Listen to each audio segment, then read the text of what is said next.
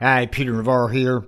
In this podcast, you'll hear me and Steve Bannon mix it up over one of the top globalists in the world, JP Morgan's CEO, Jamie Dimon. You'll first hear Dimon at the front of the clip with Joe Kernan on CNBC, incredibly trying to change his globalist stripes in surprise praise of MAGA and Donald Trump. Then you'll hear Steve, then Steve and I. This one is fun. Have at it. Be sure to subscribe to my Substack at www.peternavarro.substack.com. That's peternavarro.substack.com. All things Trump 2024, Communist China, and a whole lot more. All right, have at it see the U.S. economy playing itself out over the next 12 months. This is an election year. We've yeah. been talking a lot about what just took place in Iowa yeah. and trying to understand how the American public is going to feel about the economy may ultimately uh, dictate how uh, the president is decided. Yes, I agree with that. I, I think it's a mistake to assume that everything's hunky dory.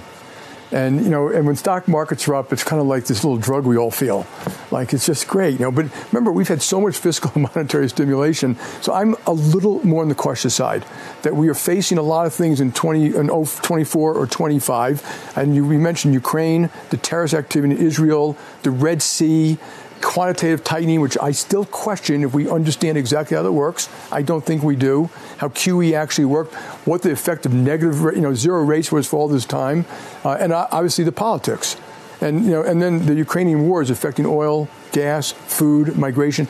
So you have all these very powerful forces that are going to be affecting us in 24 and 25. So if I was the government, I would be preparing for what I'm going to do about that, assuming things aren't good. And I just also want to point out, I, I wish the Democrats would think a little more carefully when they talk about MAGA. You know, and you, if you travel this country, you know, and the country's unbelievable. We took our bus trip this year, and Leslie Picker was on Spokane and Boise and Bozeman people are growing. They're hungry to grow. They're innovating. It's it's everywhere. It's not just Silicon Valley. So we've got this great hand. But when people say MAGA, they're actually looking at people voting for Trump and they think they're voting, and they're basically scapegoating them that you are like him. Uh, and but I don't think they're voting for Trump because of his family values.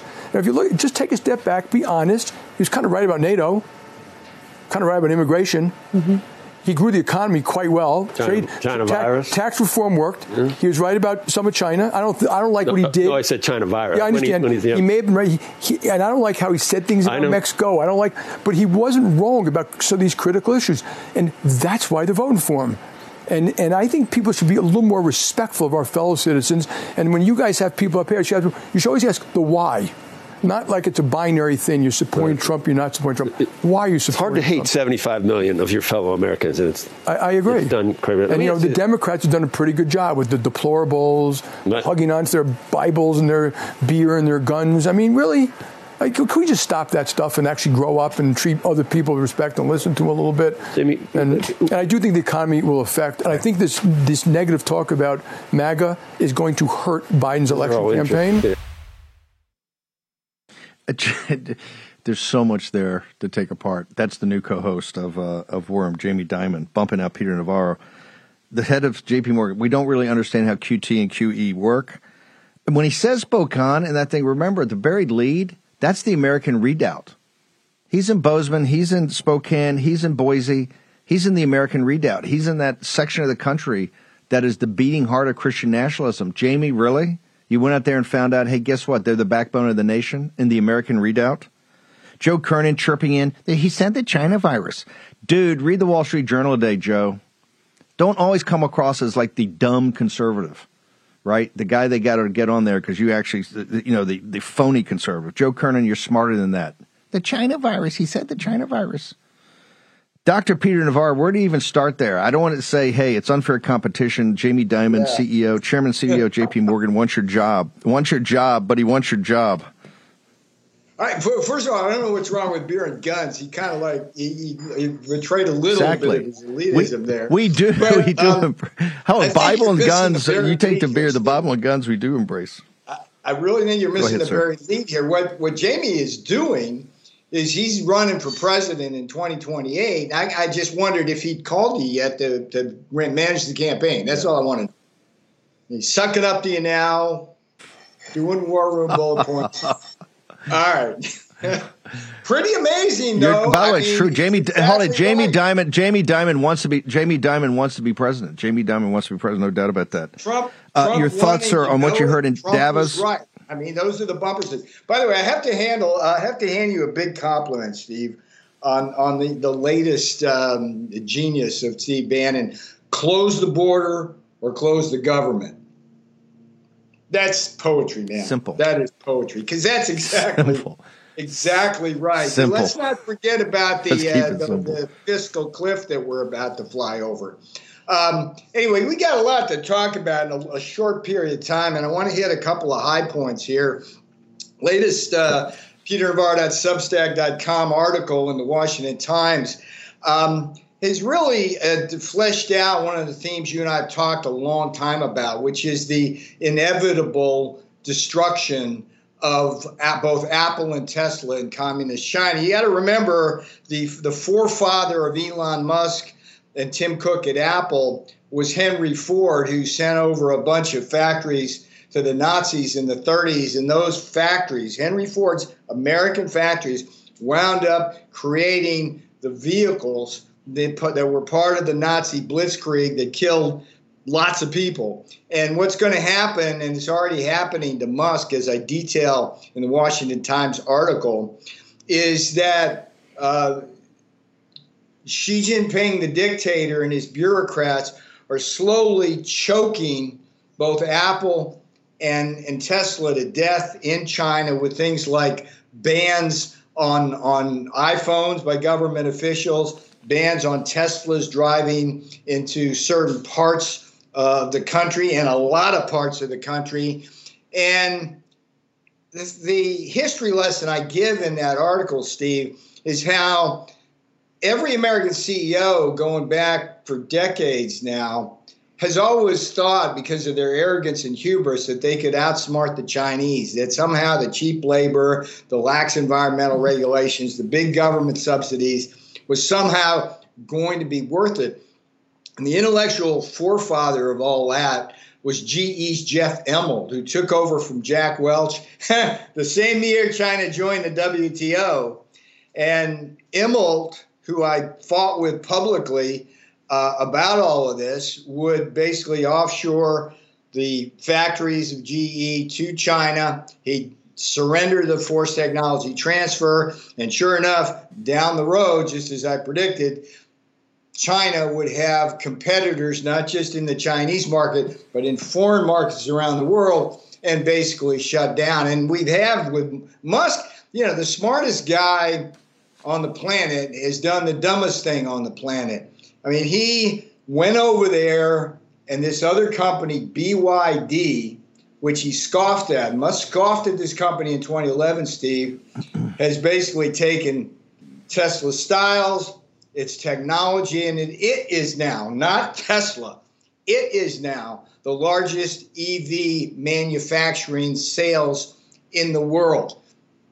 Musk has the largest plant in one place in Shanghai. He promised to keep it in, in Texas, he didn't. Uh, but BYD is kicking its ass just like Huawei is kicking Apple's ass. It's by design of the Chinese government you, you, you're going to see Apple and Tesla steadily lose value as they have already begun to do. Never would have happened. And I have a great segment in the article, Steve, about how during the Trump years, Tim Cook would come in and he tr- he tried to lobby us through Jared Kushner uh, to, to he he would argue we're too big to tariff no, we, we, we have so much in China that if you have tariffs on us somehow, that'll be bad for America. And my message to both Musk and Cook is be careful what you wish for. And, and if Trump had been in office okay. over the last I, I can, years, I, I can go. Listen, she's she's doing what we warned him about, and we should concern uh, ourselves. Exactly. Musk is now asking for twenty five. Musk is asking for twenty five percent of Tesla. Here's the reason. I have a different theory of the case. He knew this was the CC. He got in business with the CCP. He's lever. He's uh, he's margined the stock in that joint venture to buy other things. He's gonna he's gonna walk away from Tesla as it collapses to take all the artificial intelligence because this is what it's saying. It's well, really artificial a, intelligence company. but that's that's the that's a top. the river. You know what I mean? that's the that's, the, that's the Goldman Sachs M and A department. okay. yeah, you're thinking like a Goldman Sachs predator. You and Jamie Dimon, man, you'd make a great team. No, we can pick that thing apart real quickly.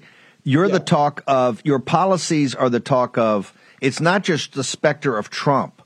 What yeah. Tamar is with Roberts, and what and what Nora is the specter of Navarro and tariffs and uh, economic nationalism, American sovereignty. Give me a minute. Yeah. We got two minutes. I want you to walk through why Davos is afraid of the return of Peter Navarro with President Trump. Well, look, it's it's the way to go. I mean, the, the tariffs have been pre- even Biden had to keep them because they make so much sense. Look, Uh, you praise Roberts all you want; he's done a great job trying to turn around Heritage. I still don't trust him, Steve. I just want to put that marker down. They were measuring the drapes in 2016 and 2017 when Trump came into office. And the one thing about Heritage, they asked me to write the chapter on fair trade in their big book about what they're going to do. And at the end, they did a bait and switch on me, and they put another chapter in that was all about free trade.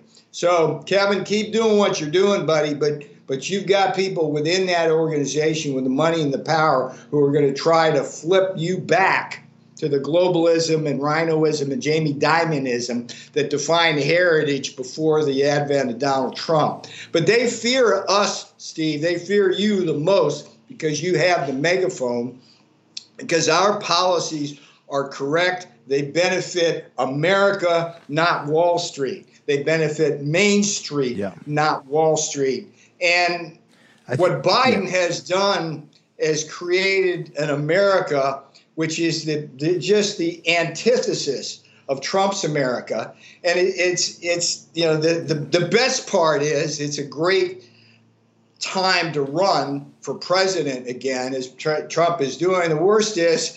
He, Biden is creating problems which are going to be very, very oh, 2025. P- P- Peter, how do they get to your Substack? All your writings, your your column yeah, in the Washington Times, all of it. Where do they go? Substack hot. PeterNavarro.substack.com. PeterNavarro.substack.com. Washington Times, best commentary section in the world. Thank you, brother.